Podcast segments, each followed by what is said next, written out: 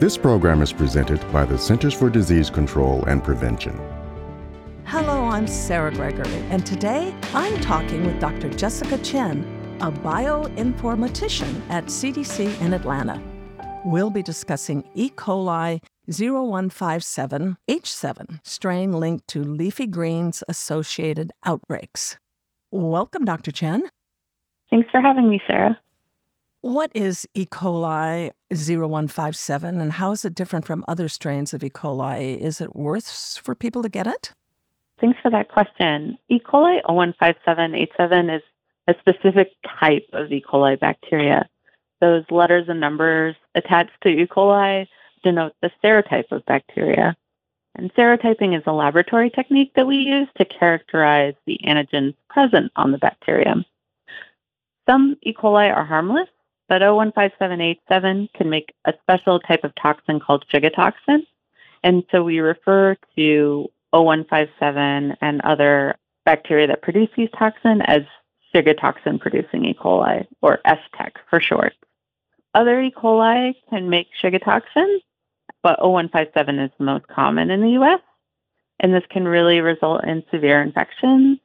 Notably, there's hemolytic uremic syndrome, which is a disease that impacts the kidneys, and STEC can, can even result in death. And when was this strain first discovered?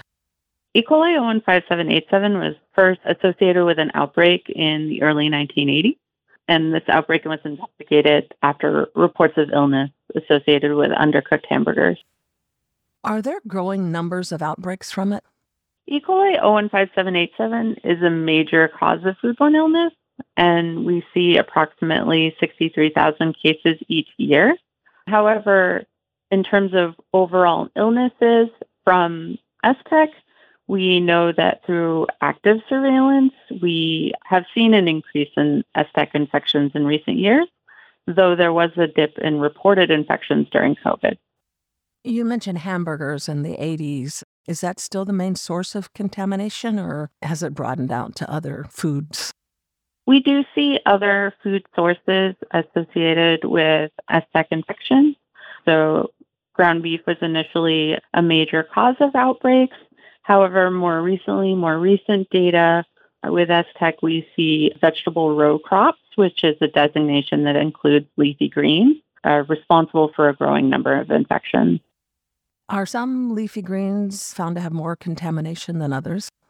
There is some evidence of this. There was a publication that came out in 2020 that looked at leafy greens outbreaks from 2019 through 2018. And the study showed us that more outbreaks were linked to romaine lettuce than any other type of leafy green. We're not exactly sure of the reason behind this, and I think additional studies are needed to really get at this question. There seems to be some thought that leafy greens are getting contaminated because they're often planted near where cattle are raised, grazed, housed. I don't know. Why are they planted so near cattle? So, commercial leafy greens production really requires very specific environmental conditions. And so, there are specific lands that are most suitable for this type of leafy greens production. And these areas may often provide enough resources to house other agricultural practices, and this can include cattle production. So, some 2020 two USDA estimates indicate that there are more than three and a half million cattle and calves in Sacramento and San Joaquin Valley, and this coincides with key areas of fresh produce production. Is there a solution to this growing contamination? It's not just this strain. Cattle running off into vegetables seems to be an ongoing problem. So, in response to these, there were two large leafy greens outbreaks in 2018 producers in California and Arizona increased the buffer zones between cattle operations and field production. And as we re- continue to revisit the evidence, additional changes might be necessary on, you know, how big that buffer zone is. It's also important to note while cattle operations can be an important source of leafy green contaminations, they're not the only source of contamination. For example, like wildlife may play an important role, at least in terms of some contamination. So it's really a multidisciplinary problem that's going to require a lot of collaboration to, to continue to minimize risk. What prompted this study?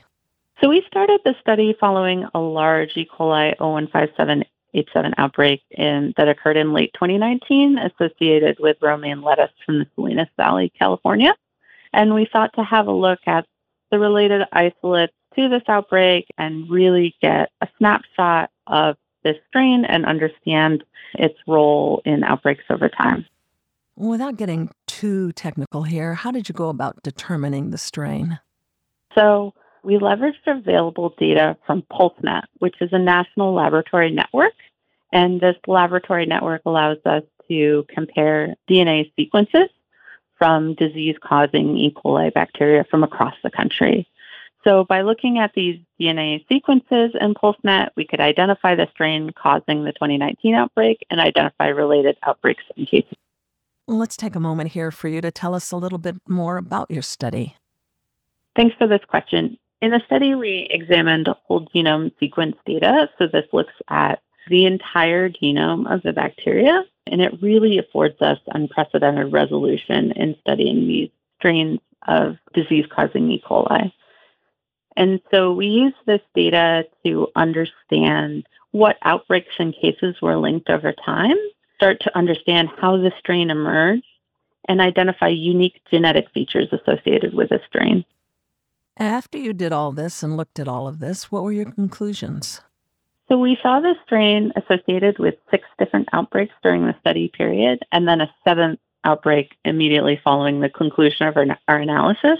We determined that the strain emerged in late 2015 and quickly diversified into two distinct genomic groups, or what we call clades, which were associated with distinct growing regions in California. So one of these clades was associated with the Santa Maria region of California, and it had interesting genomic features. There was extra DNA in um, isolates belonging to this clade in the form of two circular plasmids and we do not yet understand the role of this extra DNA, but it's it's something that we noted and highlighted in our study.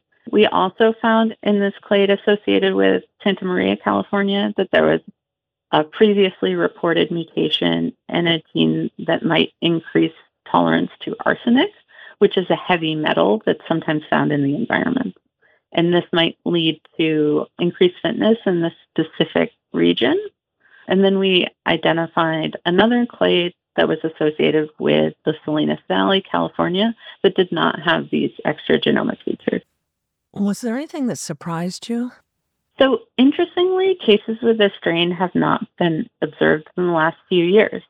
The last outbreak was in 2020, and after that, only a single isolate of this bacteria has been uploaded to PulseNet, that's our molecular surveillance network. I think it's really interesting how quickly the strain diversified into two distinct genomic groupings. And we don't yet know how this strain appeared in leafy greens or these two growing regions or all the factors around why we don't see this particular strain of STEC anymore. What does this study provide to public health?